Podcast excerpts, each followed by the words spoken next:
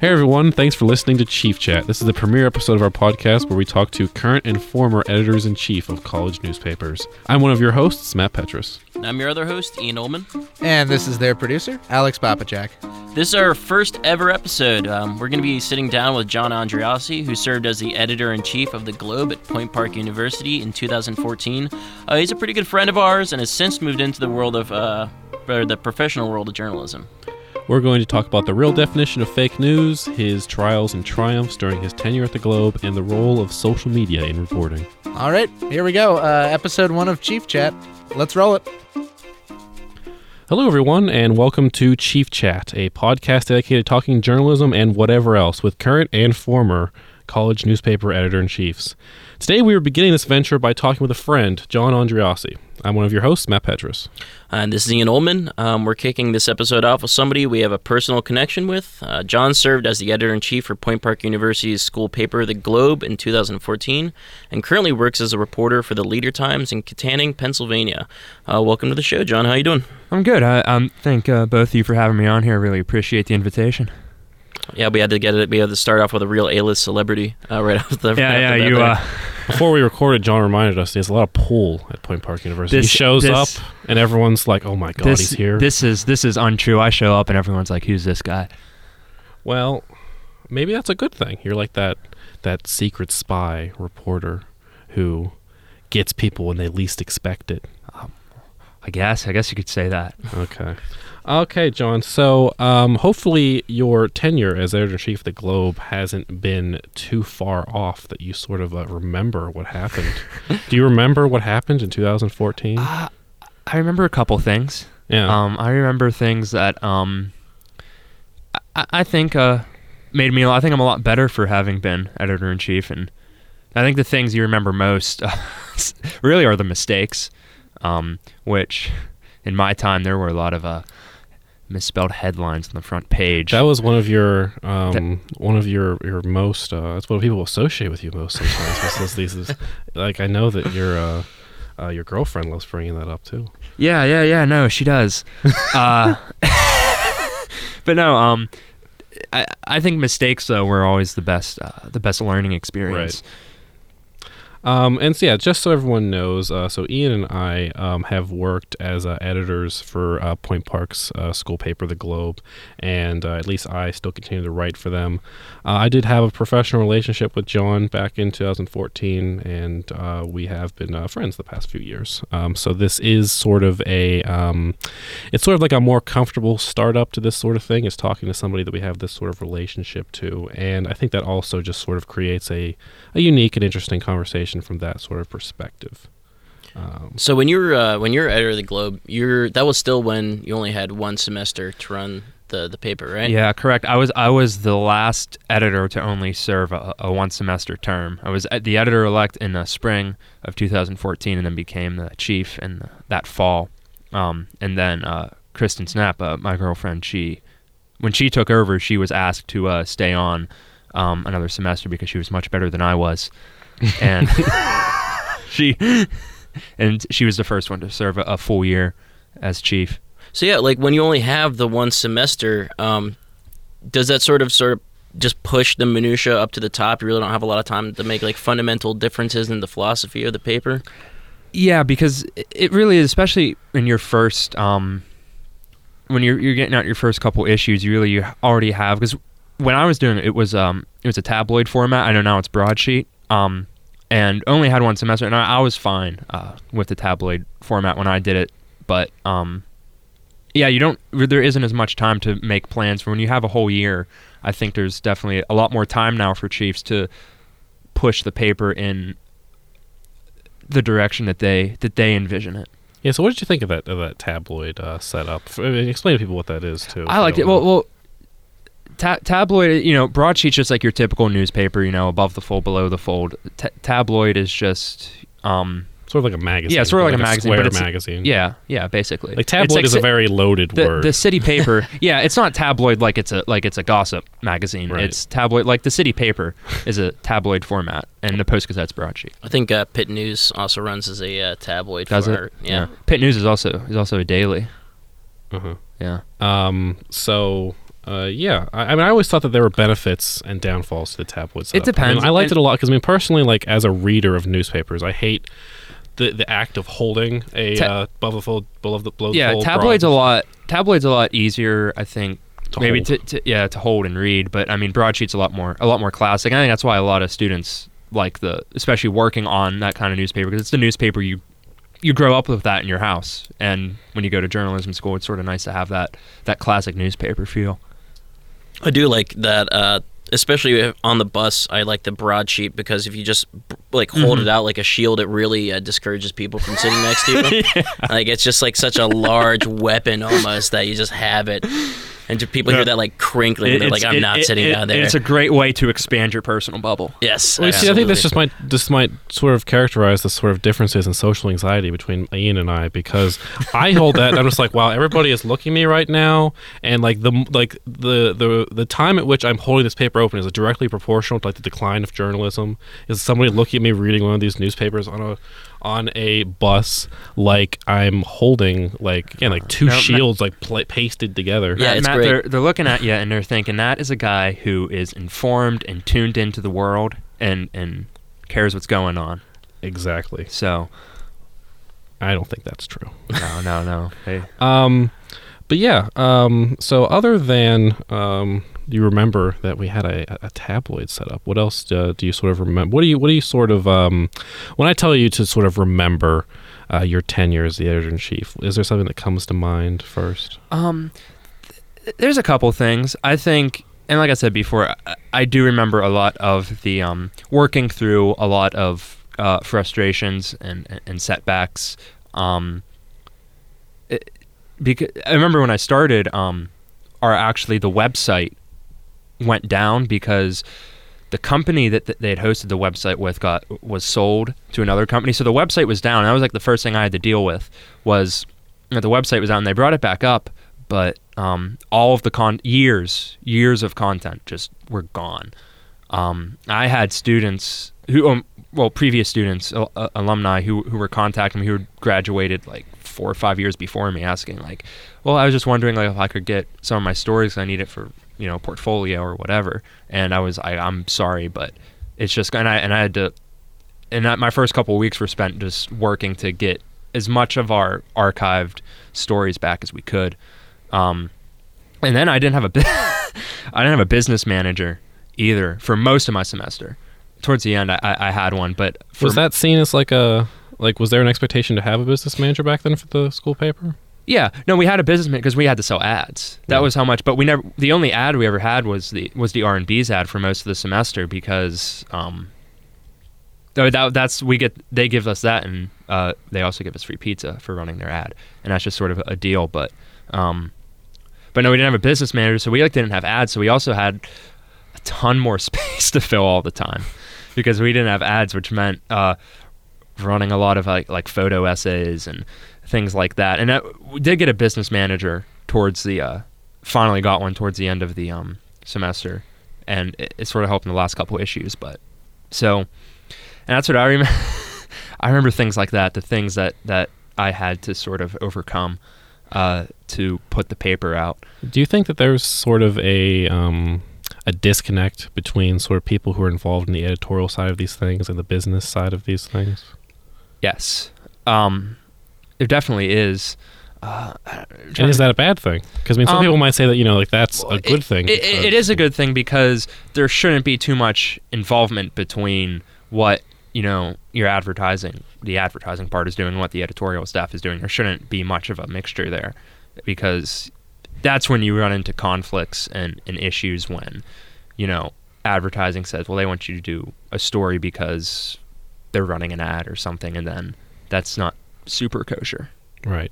Have you heard of those? Like, I know that BuzzFeed like really blurs the line on like the way they do their advertisements a lot of the time. Like, BuzzFeed they, though, but BuzzFeed makes pretty clear what yeah. is sponsored, and that's a. It's always about making it clear that it's sponsored content. Mm-hmm. Um, a lot of newspapers now do their those um, advertorials that are um. Yeah, for do, those that, that don't that, know, like uh, like BuzzFeed will actually do articles. I remember the, the one I remember is that during the um. it was the general election as opposed to the primaries. There was, so BuzzFeed oftentimes does these articles where it's like, um, you know, do this quiz and find out how you, how much, how many things you got right, and it'll tell you the right answers. And they did one of these articles that was a paid ad by the Hillary Clinton campaign that was basically, um, you know, who said this? Was it Hillary Clinton or Donald Trump? And they were all super positive things. And the point was that obviously, yeah. Hillary Clinton. I think that's a little. I think I think during elections that be, and I think um, I know. Everyone has their own opinion on BuzzFeed, but, yes. but over this, uh, I think over, especially past this past election season, I think BuzzFeed um, established itself a lot more as a serious outlet uh, for news and journalism. And I mean, they do a lot of the sponsored content and the stupid GIF um, articles and clickbait stuff. Um, So, I mean, that's a big revenue stream for them, and it allows them to do the more substantial journalism. And I definitely had my share of disagreements with how uh, they have approached some things, but I think that um, they did do a lot of good. That um, actually, C N N scooped up a bunch of BuzzFeed reporters during the election because they were doing such good work. So, well, so. At a college newspaper, did you ever consider that? Did you ever consider um, sort of diluting your online content to push the, the print form? Um, it, we didn't do... When I was chief, I didn't focus much on... There just wasn't a lot of time for me to, like, make a big push into um, the website or whatever. And also, I was dealing with the first couple weeks. There wasn't even a website to speak of. Um, so I definitely focused more on, on the print product. Um, and... Uh, and It sort of was. It was something I never got to do, and something I regretted that I didn't push more into our, our social media um, and, and online uh, formats. And that sort of. And I know that now uh, you guys do a much better job with that, and it's it's great to see because I still follow the Globe on Twitter and everything. And you guys went to the inauguration, and I mean it was great. You guys were going live on Facebook and whatever, and it was. That, that's the kind of thing that I wish that I could have been able to do more. Mm-hmm. Um, yeah, and so I know that I remember uh, being at the, the Globe um, maybe a year ago, and there was, so the Globe, uh, like most newspapers, they do a, a sort of editorial opinion. Uh, that's the, supposed to be the, the reflective opinion of the editorial staff. And there was an article that was on like the sort of like BuzzFeed style stuff, and like we sort of made it localized, like like the Odyssey, which is like college students mm-hmm. doing those sorts of things. Mm-hmm. And uh, I remember there was a lot of like, ar- um, partly because of me, my putting my perspective, there's a lot of arguing back and forth in terms of what exactly that opinion should be. Um, I think what we all sort of came to the consensus was that the Globe and maybe school papers in general should sort of try to be something a little different than what, well, the BuzzFeed itself is something a little different from what uh, your standard school paper is or standard newspaper is, and that there's sort of a value in a newspaper being a newspaper and BuzzFeed being BuzzFeed, right? I mean, did you ever think about sort of taking cues from BuzzFeed at all, like into the, on the online edition or anything like that? No, honestly, it didn't really cross my mind. I was a lot more focused on on the content of, of the newspaper. Um, I didn't think much about, and I think I, I had a different opinion of BuzzFeed back then too, a little um, maybe snobby uh, opinion of BuzzFeed back then that a lot of um, that a lot of reporters and journalists have. I remember that's a that's a debate we had in the newsroom. Uh, it was at like one of the year-end wrap-up meetings, and we were talking about uh, should we put listicles in the paper, and that was uh, something you and I agreed on. I was like, no, absolutely not.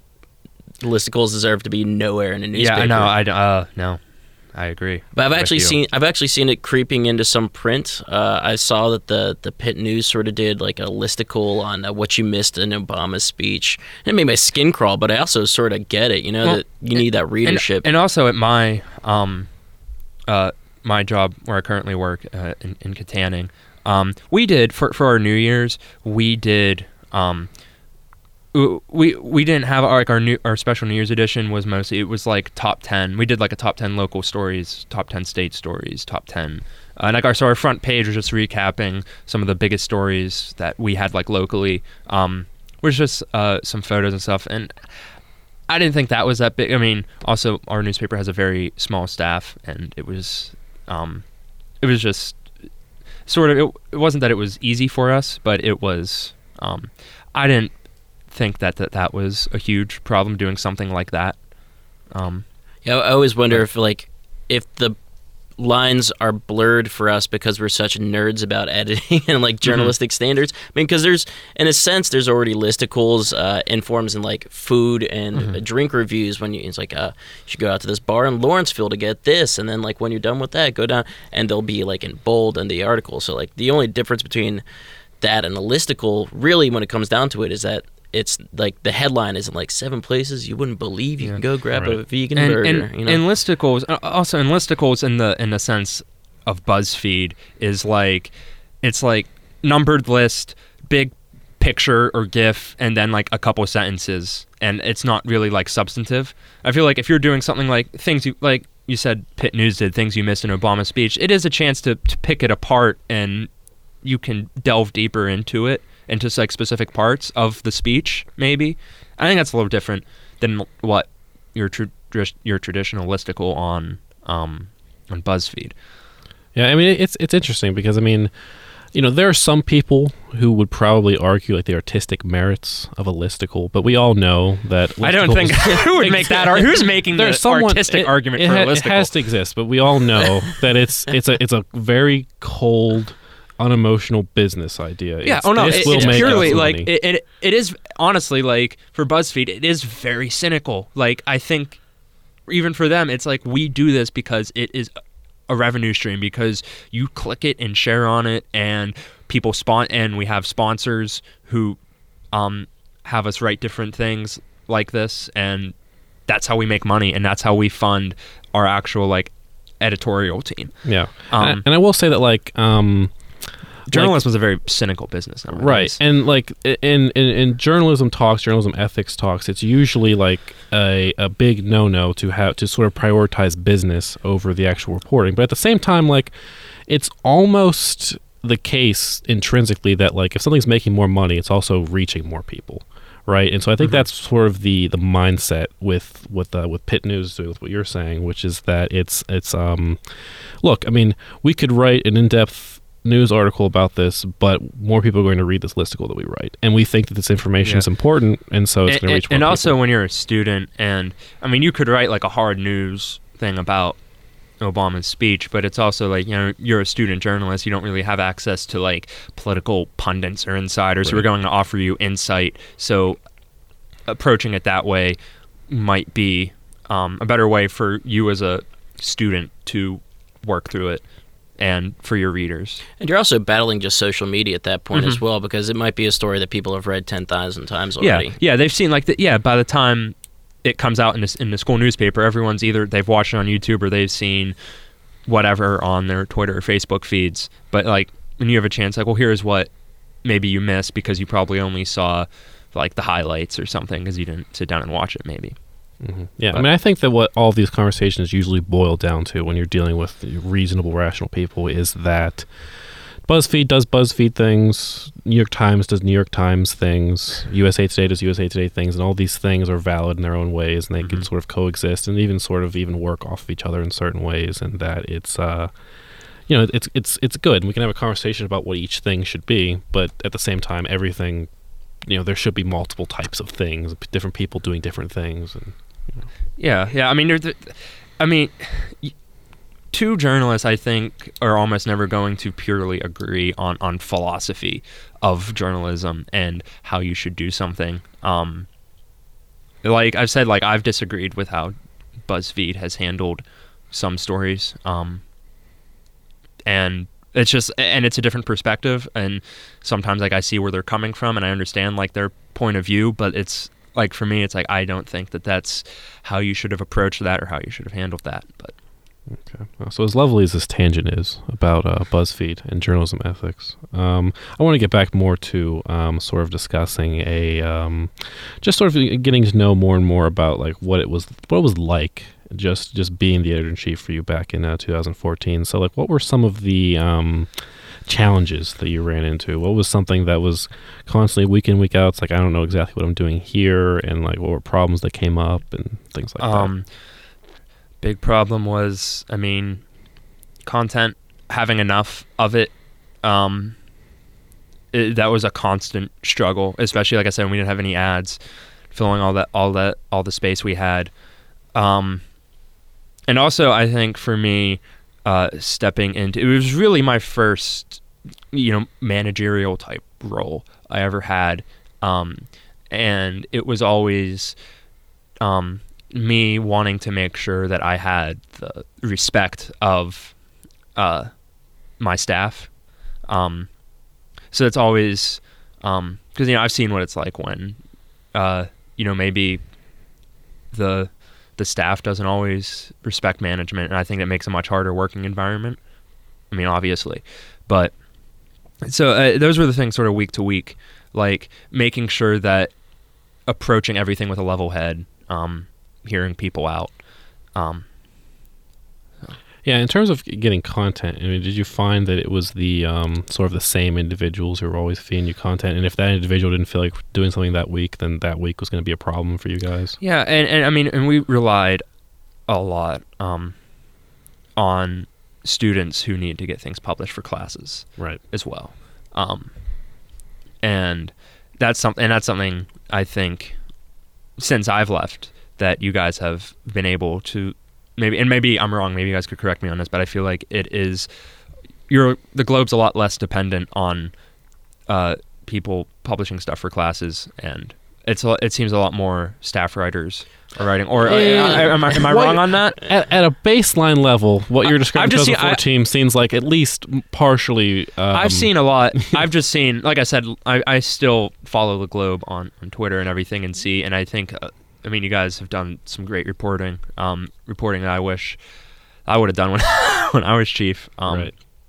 So, well, so I, like how, uh, how do you push outside of the, I think the problem with content, uh, particularly for Point Park University, is that it is a small campus. Mm-hmm. There's not a whole lot yeah, going on. It's, it's making sure that everything you write, that it is, um, it's relative to, um, to students and faculty that, that, they can say, like, why does this matter to me as a student?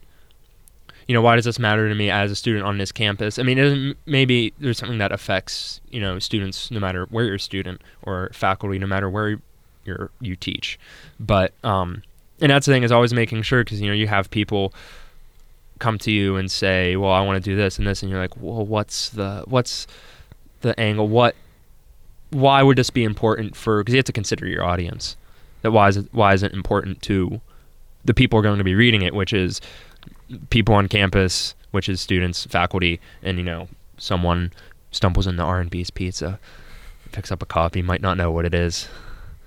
Uh, John, do you want us to tell the, the, the story of the of a, of a young fledgling freshman reporter, Matt Petrus, trying to write his first Globe article and understanding the Point Park hook to it? Do you remember what I'm talking about?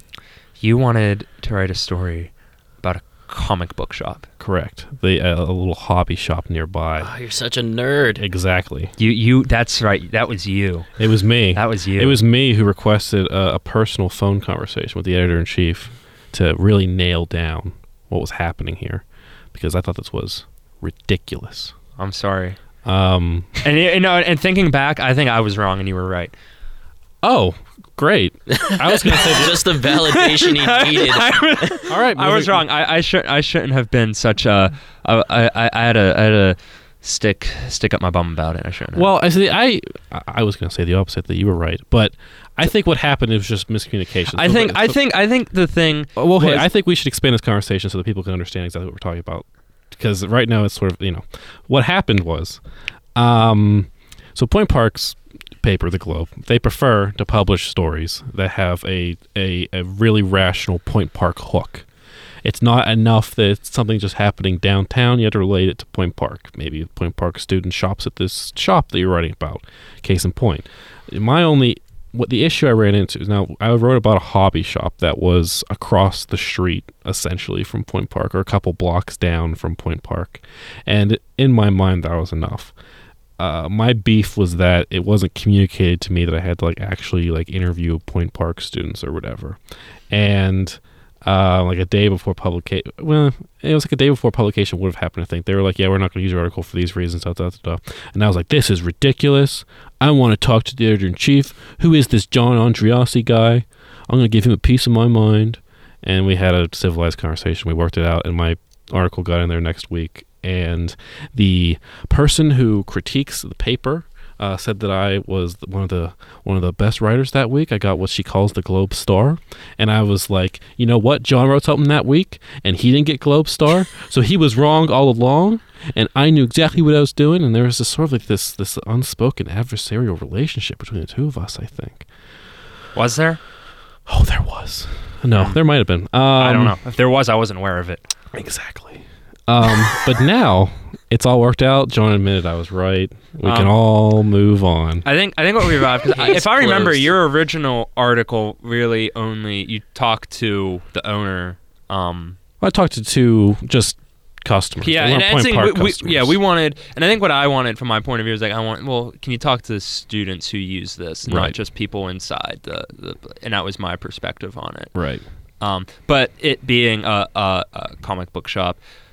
Uh, which, hey, if I didn't give you that advice, maybe Amy wouldn't have given you the, the, the star. Exactly. So um, maybe I was right. I think that's a that's a really hard line to draw in the sand is uh, determining like what part uh, or what, what community news. What makes it relevant? Yeah, D- isn't is, is, is it relevant? Be, is it relevant because it's a block away from campus, or is it relevant because a lot of students go there and it's a and it's a place for students who like whatever whatever they're into, um, like hobby wise. Um, if if a lot of students. Who are like, cause you know, there's a lot of clubs that relate to that. Like, do they use that place? Do they, um, so it, yeah, there, there is, I think, a distinction you have to, you have to make. And it, it is, um, I mean, it's an editorial decision. I think it's going to be at the discretion of whoever is, whoever's in charge. Yeah. I remember what you told me at the time was that, I mean, the way, the sort of kicker to my story, the end of the story was, Uh, the owner of the store saying, this store's been kept afloat by students at Point Park University. And I remember what you said to me was, well, there's your story.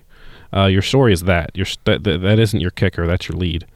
Um, and that's totally reasonable. Um, that was and good that's, advice. I don't remember that. That was good advice. You know what, Matt? I think I was right. Uh, I love having these arguments where you're just arguing for the other side, and then that other side is arguing for you. It's great. Yeah, and then, and then you and then you both... You both, you both feel like a.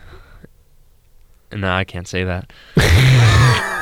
You see, wouldn't have, wouldn't the presidential election have gone so much better if Hillary Clinton was like charged with making the case for the wall, and Trump had to talk about like free education for everybody? Ar- argue each other's positions exactly. for twenty minutes. Like, you know what? I think you, this whole time, I think, Donald. I think it just be. I would have just been awkward for all of us, and no one would. No one would have been happy. Right. Um, but yeah, this is an issue that. Our paper still has day in, day out of what makes a story relevant to a Point Park audience. I mean, Ian and I've had lots of discussions about, um, you know, what, how much of a Point Park angle do we have to have? How how relevant does the paper have to be? And I think that another thing that this comes into is that, you know, p- school newspapers, and this is something that like different professors sort of put their different perspectives on this, and I think it's sort of really relevant to this conversation. It sort of changes the topic a little bit, which is that, you know, college newspapers, I think, sort of serve two purposes. It serves the purpose of putting out a product that people want to read. And it also serves the purpose of letting the students who contribute to it have a portfolio of work and to get experience. And it's for them. So that while inauguration coverage in Point Park School paper isn't super duper relevant to an audience because the Washington Post and New York Times already did it, at the same time, it's giving these these students really valuable experience in covering these sorts of things. It gives them great stuff for their portfolio. And you, and you know what? It, it it's relevant to because things like that matter to everyone, no yeah. matter who you. It doesn't. It, it is relevant to you as someone who lives in this country, whether whether you're a student or a teacher or whoever. It's it's relevant to you. So for you guys to go out and do that. Um, and, and do it from the perspective of students, of student journalists, and give that to your classmates. I think that that's, I don't think that there's a case like, well, um, the the inauguration of the president isn't relevant, isn't relevant to students or Point Park. Well, yeah, it's relevant to, to, to all of us, to everyone, right? No matter who you are. So, and, and like you said, it is, it's a great training ground for you guys to go out and do that. That is fantastic Ex- field experience that, I mean, uh, and for the school to let you to provide, I don't know how the school helped you with it, but I assume they provided transportation at least and whatever, but um, So yeah, I think when it comes to that, it's um, it, it's a great place for you to learn, for you to do things on your own outside of the classroom, you know, not necessarily under um, the direction of, of any teachers, just using your skills and your knowledge and making them better. Um, I mean, because it's also the the place to make mistakes, um, because if you're gonna make mistakes, excuse me, what I'm trying to say here is um. No, it makes sense. Go yeah, ahead. no, it's a, it's a place to make mistakes because you, you're you're still. I mean, you're you're. I mean, you're still sort of in training, so it's a place that if you're gonna if you're gonna mess up the student newspaper is it's an okay place to mess up because, I mean, unless you do something, you know, is like really really just outside the lines, like plagiarism or just fabricating quotes or something right. like that. But I mean, it's a place where you. You do something, you make mistakes, and whoever is, um, whoever the advisor is, or whoever, you know, your professors or even your editor, uh, your editors can say, um, you should have done this, or your story should have had this, um, and, you know, get criticism, get feedback, and then you know, it, it makes you a better journalist and it prepares you to know that when you're out there, outside of school, um, not to do that again. Well, so yeah, the, um, that is interesting because it is like a training ground, but also uh, I've always wondered about like how you maintained your relationship with like the writers on the staff and the editors because, uh, I mean, you have professional experience now. You're the editor. You're supposed to you know, crack the whip on people, but for the most part, like these people are your friends. They're fellow students. They're people within your major. So how you know how was yeah. it? Did that was that ever a problem yeah, for you? Th- th- that's the thing is. Uh, Not getting a big head or an ego about it. Yeah, I'm the I'm I'm the boss. I'm in charge. But and I look at the staff and I'm like, you guys are all my age. You're my classmates. I'm not better than you. Um, it's just you know I, I have this role and like yeah it, it is my job to to make sure that the the ship is on course and we're putting out content. We're putting out a, a paper every week. Um, so yeah, I mean, you do have to come down. And you have to say, "Hey, where's this? Where's that? Um, have you talked to your writers?" Um, and do that and make sure that the all the parts are moving, but also you know not acting like I am, um, not being a tyrant, basically. Um, and you're just remembering these are your classmates, these are your students. They're not, um, they're not your employees. They're not your. I mean, at least that's how I viewed it. I didn't view. I mean, yeah, it's my staff. It's they, they technically work under me. But um, I didn't view myself as above them or better than them because of my title. Yeah, it, we're, we were all students. We're all kids who are just trying to um, learn and get better at what we want to do. Yeah, the the other side of that, and, though, and, is... And everyone has to help each other do that. Right. The other side of that, though, is when your friend... Billy or whatever is Billy is uh, your friend Billy. I just your use, neighborhood friend Billy. I always use Billy and Sally for generic names um, because what is no this, the nineteen fifties. Because well, that, no, but that's the entire point is that I'm confident there was no one who worked at the Globe yeah. during John's term named Billy. And so no, there, very wasn't, there wasn't there wasn't anyone named Billy actually. Exactly. So, but I, I I know where you're going. What, if he does, if if Billy messes up and you're great friends with him and and you, you have to tell him that he's messing up, how do you, how do you do that? I mean, you're honest. You're just honest. You have to, you, I mean, you have to be realistic with people. You have to be honest with people, and you can't give people special treatment. Uh, that's, I mean, that's another thing is like I'm saying that, um, you know, not viewing, it's also, yeah, not giving people special treatment and being fair. So uh, that's, that's, that's my view on that. I think that's something you and I honestly struggled a little bit with. I think uh, the two of us, uh, Matt and I, when we were uh, news editors, we sort of did disconnect ourselves a lot from, like, our relationship with the other students, or at least with some of the writers. I remember just because it was like, all right, you got a job to get done here. Um, you got you got to write this stuff out, uh, and just sort of forgetting that, man, like people are under so much stress in, stress in college already that they don't want to hear a news editor being like, yeah, you got to get your stuff done, like right. tonight. Right. There is just sort of this this disconnect of, you know, Ian and I have a certain position. And we have a certain skill set and a certain set of experience.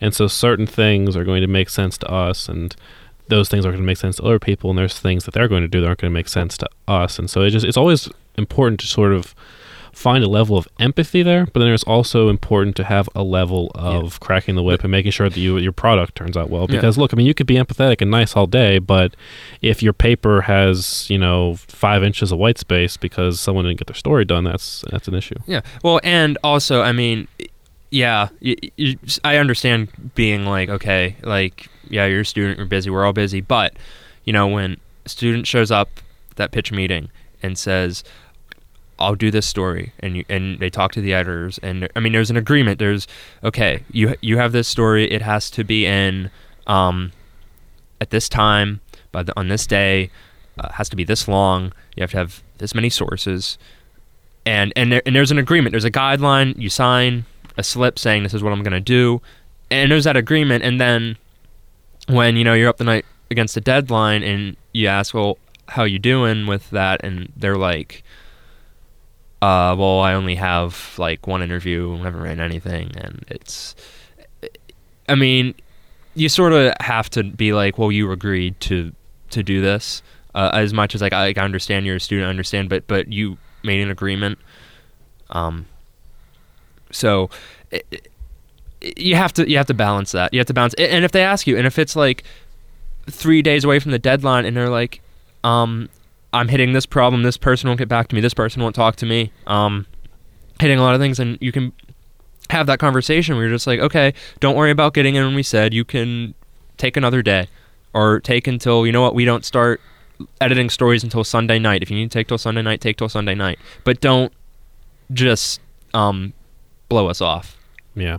Yeah, I think that it, just, it gets to like a core issue that we're always going to talk about with college newspapers, where you just, you have to be cognizant of the limits of a college newspaper. You have to be cognizant of the fact that it is student-run, and students have particular issues that uh, that writers for the New York Times aren't going to have, and that overall, like, our paper is not obviously going to have the reach of the New York Times. It's not going to have the access yeah. that the New York yeah, Times... Yeah, exactly. There's a lot of people, especially when you call them outside of the campus, um, and they're like, who are you and why should I talk to you? Why, when you're trying right. to do, you know, you need outside sources. Like, I don't care. You know, it's not like, yeah, if someone from the New York Times called, they're going to, you know, they'll chirp. But, um, but that's, yeah, very different worlds that we're operating from. Right. Uh, but I mean, also, I mean, you have trouble with, you know, there's some, there's some people in the university community, you know, employees, faculty, whatever you call, and they don't have a positive view of of the Globe or the student newspaper, and you hit and you hit walls. Um, so I mean, there, there's barriers um, everywhere. And if you're a writer, that you have to communicate that with your editor, because if you're hitting walls, even with people like inside, that, that's something they can help you with, or that's something you can you can work through, and you can even set something up to to sort of figure out, you know, what what the problem is, what the deal is, and, and get it resolved. Um. What were some of the most uh, controversial articles that were run when you were editor-chief? Now, I have one here. There's, in particular, there's one I don't want to talk about. There's, I wonder if one. Th- you have to be thinking of the same one, but go ahead. Uh, the the the uh, Facebook post. Yes. Yeah. The okay. Facebook so go post. ahead and, and tell people, because you did you wrote the story on this. So go ahead I did. and, um, and uh, yeah. explain what it was and how you reported it, and most importantly, what the response was once that was published. Um. Okay. Uh, I, I don't want to name. I'm not going to name any names. I'm not going to talk about anyone personally. Um, uh, oh, there was a member of student government U S G uh, who uh, she shared a, f- a post on Facebook, and the post was basically saying that uh, uh, women who uh, are scantily clad and are sexually assaulted, basically, they're asking for it. Um, right. And there was someone else on campus who saw it and very much objected to it, because this person who's on U S G was also part of student life. Um, so, you know, they're... That's the, that's, the, that's the part of the university that uh, many students who were a victim of some sort of assault, sexual assault, would go to student would life. Go to, student life to, to, to, to their R As who, who work for student life. Right, if they're not comfortable going directly to the police, which many women who, and men, people who have those sort of, uh, those things happen to them, they're not really comfortable going to yeah. the police. I mean. So it became, uh, there was a petition made uh, to have her removed from her positions. Uh, I wrote the article. I, I talked to, you know, both parties involved. Um, it ran. I tried to strike um, a balance, show um, not not tried to not uh, not to demonize anyone in particular. Just say this is what happened. These are the people involved, and, and, and not be. And I mean, there was also um, uh, an editorial that was written because I think a lot of people on the staff had strong opinions on what was happening. There was right, a, and I, I remember that. I, I want to re- get to that a little I, later. I recused myself from from yeah. being involved in signing that or whatever. But yeah, that's a whole other thing. Um, that's also really interesting. The the the re- the response uh, to that. was that, um, well, it depends who you talk to. Yeah. Uh, if you talk to U S G um, and, and a lot of people over in that camp, you know, put the issue to rest. People sort of, it, it went away. If if you talk to, to some people, uh, I, I was a monster. Uh, but, um, and I, I have regrets about, about how it was handled. I don't really want to get it, into that. Um, I think if I wrote it now, I would have written it differently a, a little bit. Um, I would have asked different questions, um, and that's another thing. Like I, I do have, um, you know, regrets about, about how certain things like that were handled or could have been approached differently, and and I and I carry that with me when I'm uh, working in a, in a professional setting. Right. I mean, I will say that, you know, getting back to young fledgling reporter Matt Petrus, freshman year, um, I was very impressed with the article. I think you did, I thought you did a very good job. I thought you handled it very professionally, and you sort of represented exactly what happened and sort of covered it in a way that um, sort of, you know, fully explored what was happening and gave everyone a chance to sort of defend themselves. Um, we don't want, I don't want to get back to an argument again where we're, I'm defending you and you're defending me. But um, yeah, talk also about that that the editorial, because I thought it was very interesting that the newspaper decided to also do an editorial yeah, on that. Th- there, there were strong opinions on it, and newspapers do it. Newspapers write editorials. They take sides on, on, on issues. I mean, newspapers endorse presidential candidates. It's right. not, you know, it's not, I don't think it's weird for a newspaper to have an editorial on a controversial subject. And it was, at that moment, it was, I think, the most controversial thing that was going on on Point Park's campus. People were talking about it. I mean, there was a U S, a member of U S G who was potentially going to, like, lose all of her, you know, on-campus positions and, um, but basically, this petition um, that was made, when it was signed, uh, emails went to the U S G member. And for a lot of people, and a lot of people, remember, this this is Point Park, a very liberal, um, you know, staff. Uh, pretty much everyone on the staff, very, especially, you know, when it comes to things like sexual assault. Um, and yes, I think my staff was very... Uh, appalled at or get or appalled at those kinds of messages. I mean, I was too personally. I thought that I don't agree with what was shared on Facebook in the slightest. I thought I think that that's a gross um, and destructive point of view. But um, and a lot for a lot of people, that petition went too far, and it was it was written, and any members of the staff who who agreed signed their name to it. Um, And, and said that it is really that, yes, this is an issue, but um, remember that this member of U S G is one of our classmates, is is a fellow student, and she d- posted something that, that most of us disagree with. Um, all of us, pretty much all of us disagreed with. Um, but it isn't right that she has to wake up every morning and has all of these emails in her inbox saying that uh, people are signing this petition, uh, that she is, that she should be removed from all of her, you know, on-campus activities. Um, and I recused myself. I mean, I still caught flack because, well, it still ran in the newspaper. I'm an editor of, I had to approve it or whatever. But right. I, I didn't, you know, I said, you write, you, you guys say what you want to say. Um, And that's okay. I mean, as a as a staff, as an editorial staff, it's, um, I mean, I'm not gonna I'm not gonna stop you from, from saying what you want to say, and I mean, and, and there were just objections that, um, you know, we were demonizing, uh, certain people, um, through that, uh, but Uh, I I don't think I don't.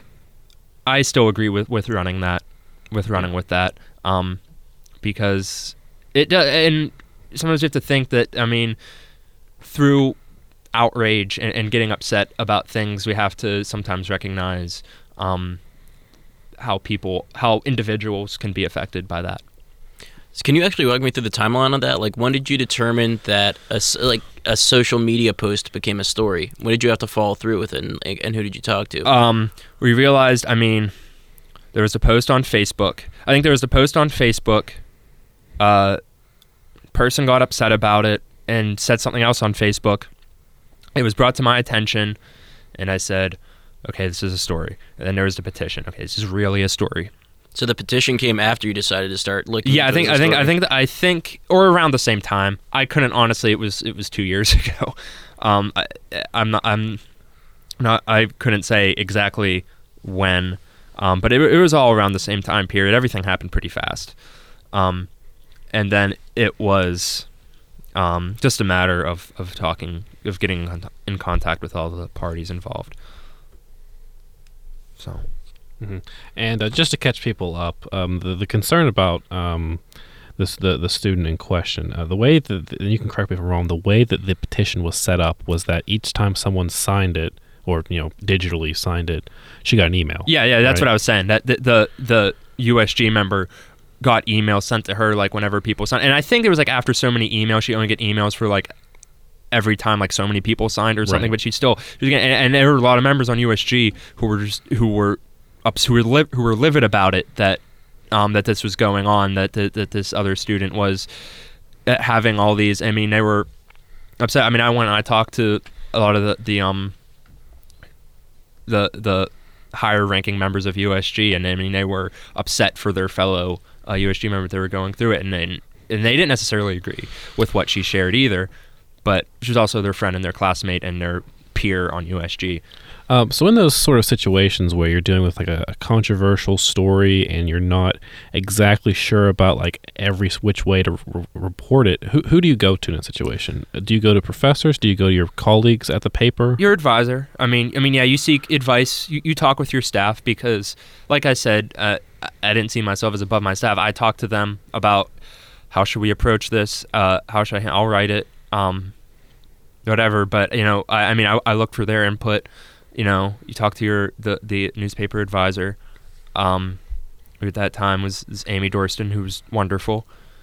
Um, but yeah, you just you seek advice from, from where you can get it, and it was. When it's when it, the newsroom is that small though, because it's was it the same size newsroom? I think there's like a dozen people in the editorial room at any given point in time. Yeah, I yeah, mean, so the editorial side of like like section editors has remained unchanged. I know that one, ever since Josh Krupp became editor in chief after your girlfriend was editor in chief for two semesters. Yeah, yeah, um, yeah. Uh, he added a lot more copy editors and a lot more graphic designers. Well, so when it, the room is that small, the, um. Doesn't it just sort of run the potential for like a blood in the water, like shark smell and blood in the water? Not smell. Do, do you mean, do you mean like things like people who you might not want to be a part of conversations hearing things? Well, it or? just might be like it's a almost like a boulder rolling down the hill that can't be stopped. So you, the input you're looking for from your staff might not be totally objective. Yeah, yeah, that's true. That it, it might not be. Um, that's very true, especially when it's when it's something that you know people have strong opinions on. Uh, absolutely. Uh, but I think that my staff, we were good at looking at it from uh, from a reporter's point of view, a journalistic point of view, um, a newspaper's point of view, uh, and not necessarily getting too many personal feelings involved. Right. I mean, it's difficult because you have to remember that we're reporters. We're not public relations people, and just an it's just an inevitable result that someone's going to get upset over some yeah, decision no, yeah, that's made, and it sucks and it's terrible. You're never going to make every person happy, and if someone, you try to make everyone happy, someone, you're actually not doing your job at all. Yes, yeah, someone is going to hate your guts. So, um, did you ever get any? This is something I've always uh, been curious about, particularly with this story. Did you ever get just any really great, juicy letters to the editor? Um, when I was chief, no, no, I, I, I don't recall getting anything too uh, ridiculous. There were, when I was editor-elect, uh, there there were some contentious letter to the editors written because there was uh, the big, um, that semester, the big issue was uh, adjunct professors uh, attempting to unionize. And okay. we had, uh, and we had one come in for one side and then a response to that letter, um, which fun, that was, that was when Uh, we we established uh, no no pen names in uh, in letters to the editor, which I think is a standard rule at all newspapers. But we let a pen name slide, and, and I think we all agreed it was it was a mistake to do that. But um, is there anything else you want to say about the, this article in particular? No, we can we we can move on from okay. it. Um, so uh, cheering up the conversation some. So what what were what were sort of the things that you think y- y- you did really well, or that generally the paper did really well during the time? What were the biggest success stories that happened? Um, well, I think that story that we just were talking about, I think was, and like I said, I think there are things I would have. I mean, with me, I'm always you know more critical of my own work and my own things. Um, uh, it, it, it, and I was I was happy for the res- for how we handled that. And everything, but I also, really try to get us off topic, folks. It but didn't, didn't oh no, I, I, I, I'm just saying. But um, it's hard for me to uh, um, heap praise upon uh, what I did because I'm just uh, very critical of my own work, um, and um, I'm more proud of the work that, that my staff did, and and you know. working for me and, and being helpful and being a great staff um, and putting out a paper every week. Um, and I think the Globe, I think the Globe sort of might have had, I don't know if it still does, maybe a a, a reputation for, for being cliquey. Um, I don't know if that's still... Um, it's but, gotten better. But. And yeah, I mean, that's, I think when, during my semester, I think that we were pretty... Uh, welcoming of, of people who were nervous, or not to make it feel like they were stepping into a club they weren't a part of. That like, no, you can come here and you can write, copy, edit, do whatever. Um, and I think that my my staff was really good about that, of of making it uh, an environment where people were um, able able to come to. And yeah, but I I, I can't because. I'll be honest with you, every time, every Wednesday, you know, I'd look at the newspaper, I'd, I'd notice something wrong immediately, and I'd say it's a piece of crap, and I wouldn't even read it. So um, it, it's hard. It, it's hard when you're in charge, and it, and you're responsible for it, and it's and you, you notice everything, um, and they're um, so it's hard for me to speak on exactly all what like what we what I did really well.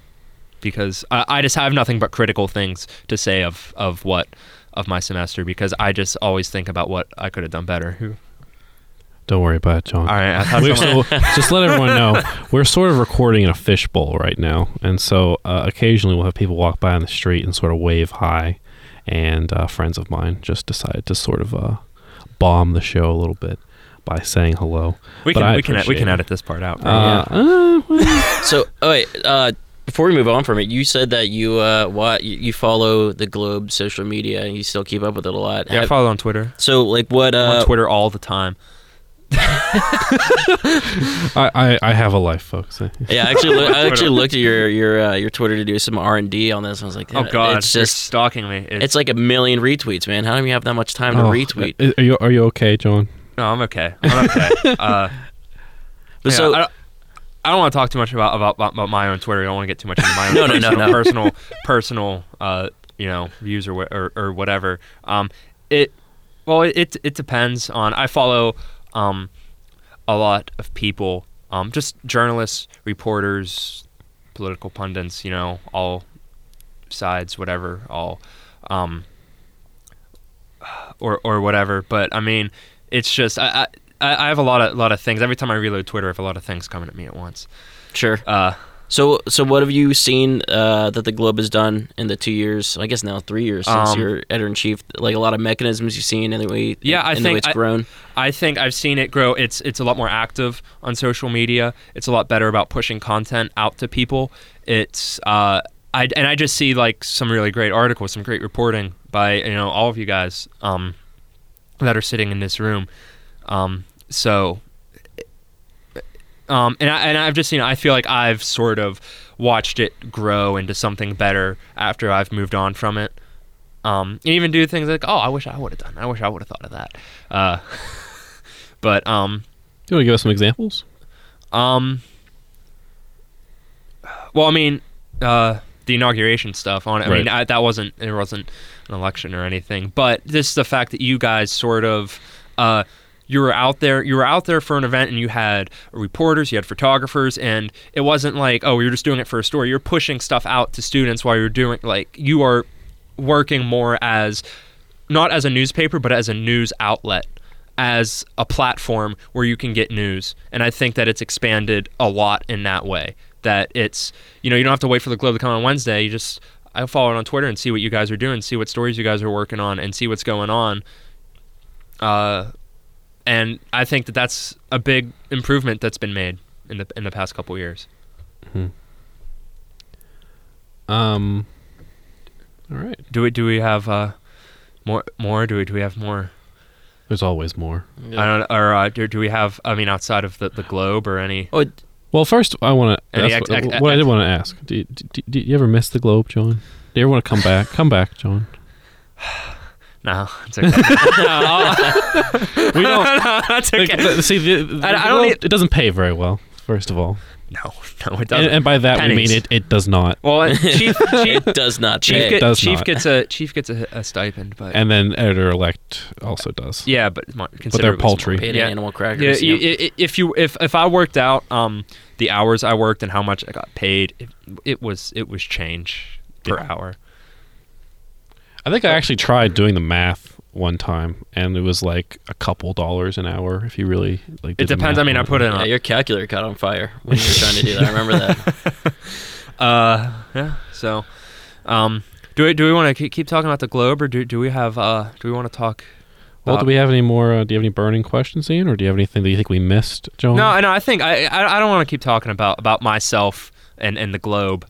Um, as much well we is, still need to talk about we still need to talk I feel like, about I feel like I've covered it all for you guys. We still talk about John Andreassi, Andreassi the Kittanning reporter. Yes we do. Oh yeah, that is that's a whole other You're thing. You're part of the media now. I am. I'm part You're I'm, a real journalism now. I, I I guess you could say that. Um maybe. Uh, what do you guys want to know? Well, I guess um one of, something I've been wondering about uh is your own personal views of the people's distrust of the media, I guess. I mean that's a very I thought I figured this would come up. I've thought about this. I mean, it's a, it's a, it's a huge narrative right um, now. It's, uh, um, I think not. I mean, not that you're part of like some you know international okay, well, news here, conglomerate. Well, here I, I work for a local a local newspaper yes. with a very small subscriber. You know, it's it's it's a small newspaper. Just we ex- have explain to people like what we have, what, what your what the paper is, what your job is there, how you got. How, just explain we, give people the general we, sort of rundown. Uh, it's it's a small. I mean, I couldn't say what um. how many people we we reach, but I mean it's it's small. Armstrong County is a small county. That's what we cover. Um, I got the job just a couple weeks after I graduated. I had my resume out on Indeed, things like that, and I was reached out to by the publisher. Um, and I went in for an interview, got the job, started the next day. Uh, um, and it, and how it, long after you graduated? Or what was the distance between your graduation and getting hired? Like two weeks. See, that's congratulations. Like, like, like, honestly, like it was like two weeks. Yeah, because because because people like me, who you know, I'm a junior journalism major. I'm constantly looking at, at what my peers are doing because I'm terrified of making it. Yeah, in well, this hey, field. And I saw okay. you do that, and I'm it's like, hard. That's so, hey, so happy look, for him. I got lucky. I mean, honestly, I feel like I mean. It, it, I mean, it'll happen. I mean, you, you put in the work, you, you have the experience, you have the the the, the portfolio, be fine. But um but no, we we're small. I've you know we have like three reporters um and an editor. um I cover um you know a, a few uh you know local like local governments. I mean different you know council meetings, uh school district meetings, uh things like that. And then also, you know, in between that, writing a lot of, you know, feature stuff about what's going on in the community, what events are coming up, things like that. And people really, and before I get into distrust of the media, when with the local newspaper, people love their local newspaper in areas like that. They love their local newspapers. It's, um, I mean, they, they I mean, some of them rely on it. That's how they know what's going on. uh, in there, and and they do, and many of them do trust it, and they don't have the distrust that they might have of, of the larger uh, national media. But you know, it's local; they know it. I mean, and you get to know the people, and you get to know the community. It's a small community. You get to know people, and people know you. Um, so I, I don't think there's much of an issue with with trust in the media when you're working at such a local level. Um, but on a national level, uh, do, do you want me to not get into that now, or do keep talking about well, what I, I just, what I do with in Kittanning? The, the the conversation about this from like a national level is so complicated because like the term fake news started off to mean a very specific thing. And then, as the discourse continued, now that means it quickly. Well, that's things. the thing. Things come into with, with the way things work. Things quickly lose meaning. Things quickly become uh, like the term "fake news" quickly became news I don't like. Exactly. Um, but uh, and here with this, and it is true that there is an issue with people uh, distrusting the media, and um, I think the media currently has, and there was a lot of great journalism during the election. If you were, I mean, especially print, New York Times, Washington Post, uh, doing excellent work all through the election. Um, and I think now, I mean, y- you have a presidential administration that has basically declared war on the media. And what I think the media has to do and has to, is get things right. Don't be hyperbolic. Be honest with people. Um, it, it, because I've seen it a lot in this past week, and I think this feeds in to distrust of the media. In this past week, and this will lead into what I think it's important for, for reporters to do, is there have been things that, that happened in, in the past week, and it's been a crazy week. um, if you if you follow the news, it it is uh, it's a roller coaster. Um, but there's but then there's some things there's some things that are legitimate that are um are that are made a big deal, and they need to be made a big deal. And as a reporter, and you can't not make it a big deal because whoever you're writing about doesn't you know wants you to shut up. Um, but there are things. Um, And if I use one example, it was a couple of days ago, I don't know if you guys saw, there was the news that four um, people in senior management at the State Department resigned. Um, and that news broke, I think, early in the day, um, and people were, I mean, freaking out. There was, it was outrage. It, it's a constant, the news has almost become a constant outrage cycle. Um, and people were freaking out about, and then... And I and I tend to now, like, when I see a story and it's just like a headline and there's not much detail, I wait. I wait to get all the information before I before I make an emotional, a big emotional reaction to how I feel about it. Um, but then, and I wait a couple, and then I saw that, you know, these people who left, they're political appointees of a previous administration. Not very, not unprecedented, not. It's it's pretty normal for a new administration to ask for the resignation, especially when it's a different party, to ask for the resignation of um, political appointees from the previous president. Um, and then when I came out, and it's like, okay, so this really isn't, but people were freaking out about it for, for hours, acting like, but and, and it's I think it's up to the media to, from the beginning, to make it, to tell people what is normal and what isn't normal, because there's a lot of things happening that are not normal right now. But when everything becomes an outrage, when everything becomes hyperbole, and I think that causes people to, their trust in the media to weaken. So I think media has to be very careful to not engage in hyperbole and say, this happened, this is pretty normal when a new administration is taking over.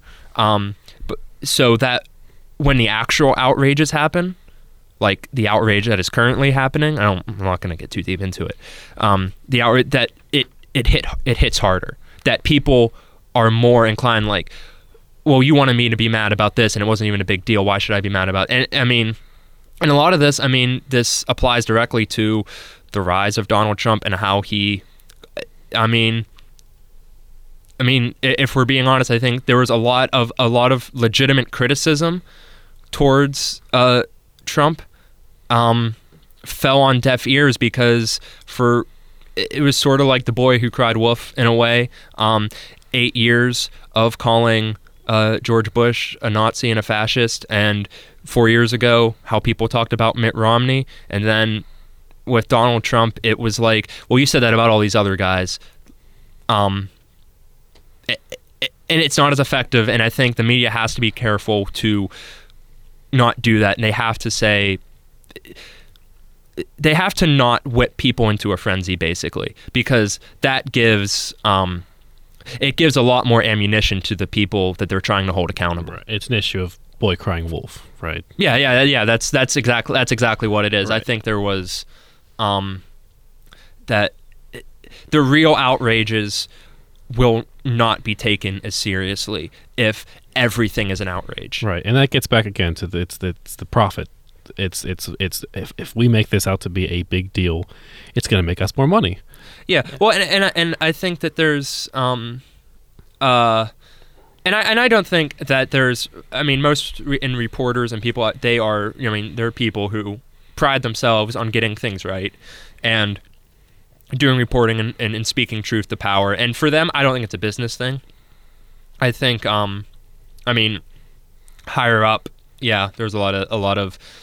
Um, I mean, there were a lot of business decisions with with executives at, at news networks that, you know, make your make your stomach turn in the past election. Yeah, but I wanna I wanna hammer down on this on this term fake news, because I think it's really interesting and really complicated. Fake news is is a very specific thing, and I think it's important that right. it's not not confused. Right. So I think the the term, and you guys can correct me if I'm wrong. This is my sort of account of how this whole thing happened. Is that initially that term meant news that were clearly, obviously, it's fake. It's these like really small things that usually get shared on Facebook. It's it's fake with the intent of mis- peop- of, of manipulating people.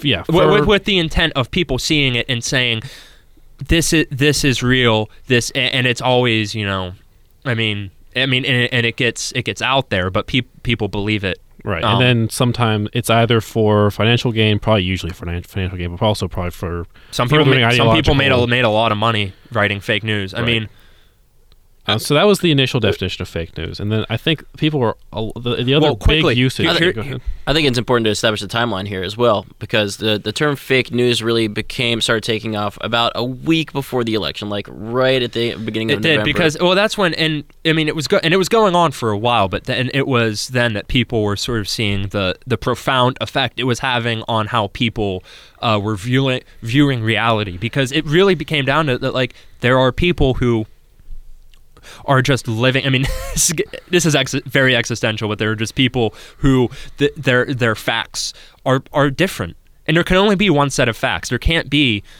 you can't have alternative facts.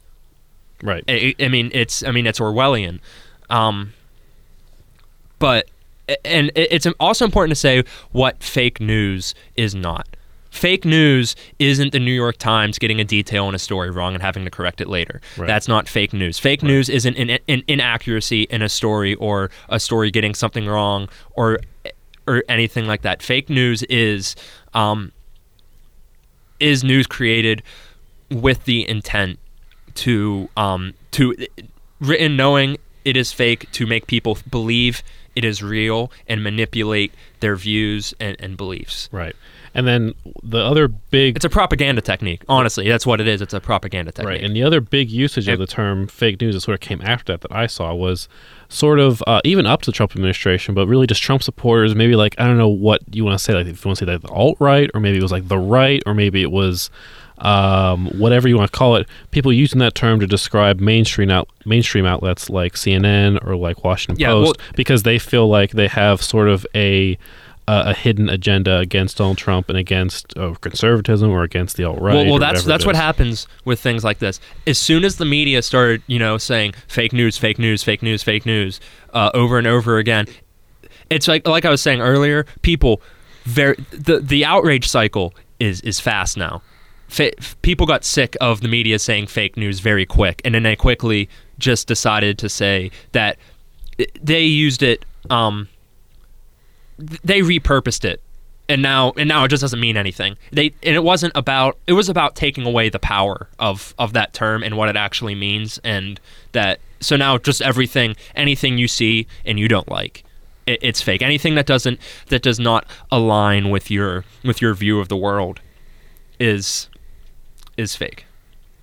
Um, I think the most the, the, the easiest example, or one of the, the the most interesting examples to sort of talk about when we're talking about what is fake news, what what actually prompted Trump's administration to start using that term was in regard to how C N N handled the that secret document of the like dossier. Russian dossier. And, and and there's an important distinction between what C N N, well there's an important distinction between what C N N did and what BuzzFeed did. Yes, very important, because and I was with C N N on this, and I did not like what BuzzFeed did. Okay, so that's what I wanted to ask you, was that. No, I did not like what BuzzFeed... No. I, well, I, I disagreed. I I saw their point of view, and I their their logic um didn't really didn't really ring with me, um because and this is another thing. Like I was saying before, with um, it's it's important for it's it's the role of the media to tell you, to tell you, put things in context and tell you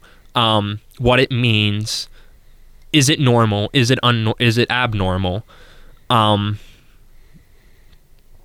and and make sure and it, and what BuzzFeed did with with the, with this dossier, um, uh, and it, I'm sure most of you know um, that it, uh, long and short of it is that there was uh, there was a document that was of reports that were collected by a, an ex-British intelligence officer. Supposedly. Um, supposedly. Well, no, I think that's pretty much confirmed. That this, it, it was compiled, but it's a lot of unsubstantiated, um, unconfirmed claims about connections between the Russian government and Donald Trump and his political campaign.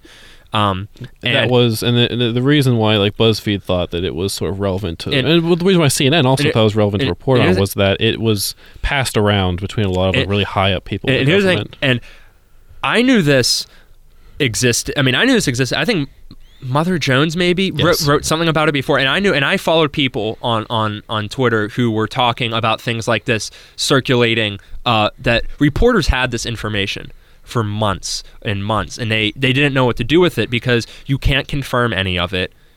Um, but it was when C N N learned that um, intelligence officers were briefing the president, then President Obama and President-elect Trump, that's when that was their story. That if, if this is being told to the president, then you have to report. And they and they and they C N N didn't. They didn't say anything that was in the report that was were in those reports. Any of the lewd, uh, sexual content, or any of the allegations about um, about uh, Trump, about, about about about Trump and and, and secret and secret meetings. It. Yeah, and and they um, and C N N didn't report. They said they're unsubstantiated. We're not reporting on it. And they basically said all we're reporting is that the president and President-elect Trump were briefed on this. And that's news, and that is important. C N N handled it very responsibly. And then BuzzFeed, because I have to assume that almost every reporter, every major outlet had seen this or, or knew about this. And, and BuzzFeed just dumped the whole thing. Yeah. And their statement was, we're putting this online because this is what C N N's talking about. These are the allegations that they're that they're referencing, and we want you to decide for yourself. And, and that's and that's not the role. The media should not tell people, should not just dump information and say, decide for yourself. Because that was the big problem with, with WikiLeaks and just dumping um, emails that people were, there was no context. There was no, um, people were just seeing it and, and, and coming up with, seeing what they wanted to see, basically. Mm-hmm. Yeah. And see, the, the thing, it like, In in sort of journalism circles, there was like a, a big debate, but whether this was right. But I think what's important to notice is that like no one really disputes that what C N N did was right or wrong. Pretty much everybody yeah. understands what C N N C- did was C- reporting. C N N's reporting was very responsible, but there was a debate and, and about BuzzFeed. The BuzzFeed and, and here's the thing, and the big and and why it was a big mistake for BuzzFeed to do that, because the next day, or at, or at his press conference or whatever, Trump immediately lumped the two of them together as if they had done the same thing, and. and And what C N N did was so different than what BuzzFeed did. And to use the term fake, fake news. news. And to use yeah, the term fake news. And, and use the term fake news. Uh, I mean, um, to. Yeah, and, and, and I don't agree with what uh, BuzzFeed did, because, and now it's just, I mean, it's not even really, a, I mean, it, it's come and gone, and it's not even a big deal anymore, because, I mean, people just assume, but that's the thing, no one has confirmed, I mean, it's un, unsubstantiated, there's no, I mean, and and that's it. Should, and that's why C N N didn't, because there's no way, there's absolutely no, there's no, who do you talk to to confirm, you're gonna, you think, you think the Kremlin just gonna, gonna tell you? Like, right. They're not gonna. And I, I think what you just described is sort of the best argument against what BuzzFeed did, is that this has come and gone and no one talks about it anymore. And the reason why no one talks about it anymore is because these are just allegations that are thrown out. We had no and ability it lessened, to prove it. It lessened the impact of C N N's story, because C N N's story was a big deal. Yeah. BuzzFeed lessened the impact and turned it into a debate about if what they did was right or wrong. And it took the focus on what people should have been focusing on, which was that the president and the soon-to-be president were getting briefed on the potential that uh, there might be that there might be compromising material that exists on our, on the next president, um, and, and and that was lost in the noise, because what BuzzFeed did, and BuzzFeed did it, and it turned into a sensational. Um, it turned into another outrage cycle, basically, yeah. and it allowed and it, and it, and it gave uh, Trump a tool to discredit C N N. And what they did, when they were much more responsible than BuzzFeed. And I also think when you uh, look at sort of the outrage from the media um, as a whole towards BuzzFeed, because they did not have a lot of people in their corner, uh, like uh, reporters and journalists. And I think a lot of it, too, is because uh, it really hindered anyone else's ability to dig up that story yeah. And, yeah. and and investigate it themselves. Pretty much it cut it off. Like, there, there's, it was done. That was all you can report on it now. Because like yeah. you said, no one from the Kremlin's going to yeah, talk there's to you no, about it. Yeah, that's the thing. You can't... Like, you can't just have all your information and and and just dump it. You have to you have to figure out if it's if it's true. It's not your job to say. It's the job of the media to say this is what is true and this is what is not is true. It's not the job of the media to say decide for yourself. Um, and I do want to say, like, if if. if folks are interested in this sort of conversation, I'd highly recommend watching the debate between um, the editor-in-chief of BuzzFeed, I can't remember his name, and Chuck Todd. Um, they, I think there was they both sort of represented each side fairly, and uh, or they represented each side well, and it's really interesting. I, I you know, frankly, I think that the the debates it's it's interesting, and, and like you could make an argument. Their argument was that um, people knew this document existed. People at the top of government saw this. They thought it was a public value to let the public see it. And yep. I know that Glenn Greenwald um, was in favor of the decision to drop it, um, who was the reporter who was involved in sort of the N S A um, stuff. Ed, Ed Snowden. Right. Yeah. Um, but uh, so there, it's an interesting debate. I think people should look into it if they're interested in it, and I recommend that uh, one debate because um, I think it sort of like represents both sides really well. But, yeah. All right. Uh, I think we're... You got anything else you want to talk about? Are we good?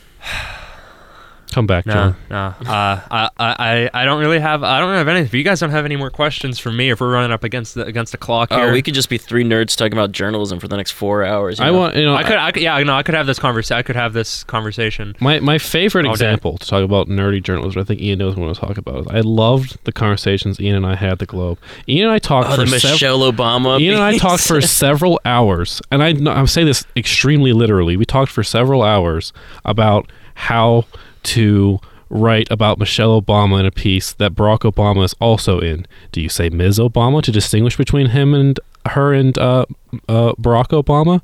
Do you say Michelle Obama? Yeah, you can only say the First Lady so many times. Do you, do you just think of things to say instead of saying her name, like the First Lady? Does she kind of become like a Voldemort figure if you keep doing that, where you just say like the First Lady or I mean, the president? Do you say the president's wife, or is that sexist? Like what? How do you do this? We talked about this for hours, and I think the conversation just we were we were like we confused ourselves more by the end of the conversation, and nothing ended what'd up you, happening. What, what, what, we just, we just did that's, Obama, right? That's the funny thing. Uh, we discussed it for hours and then did nothing. Nothing. nothing. It just said Obama. Com- completely distracted by it. That's so someone could be confused and thought that Obama's quotes Michelle. See, I did it myself. Someone could have thought that Michelle Obama's quotes were Barack Obama's the way that we wrote, because we did nothing, because we talked about it for hours, and we were the most confused people about it by the end of that conversation. Yeah. Um, but we I did not get go. Anywhere. Anywhere. I remember we were having these discussions, and our fellow people were like, "You guys are nerds. Why are you talking about this? This is ridiculous." We're like, "No, this is very important." This is this is very important. Um, but yeah, uh, that's us. We like those conversations. Not everybody likes those conversations. Um, but John, I'll say, you know, you're hard on yourself, which is sort of a good thing because it makes you produce better work. But I think, you know, as young fledgling Matt Petrus, I was very impressed with a lot of the work you did. I was really impressed with how you handled that really controversial article. And, uh, you know, everyone makes mistakes, but you put out a good product. And um, uh, I was right and you were wrong.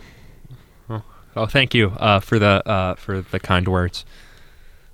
Okay. I appreciate it. I think we figured it out, folks. Um, I hope you enjoyed this. Um, send us some... I know I did. S- send us some juicy letters to the editor about how we did.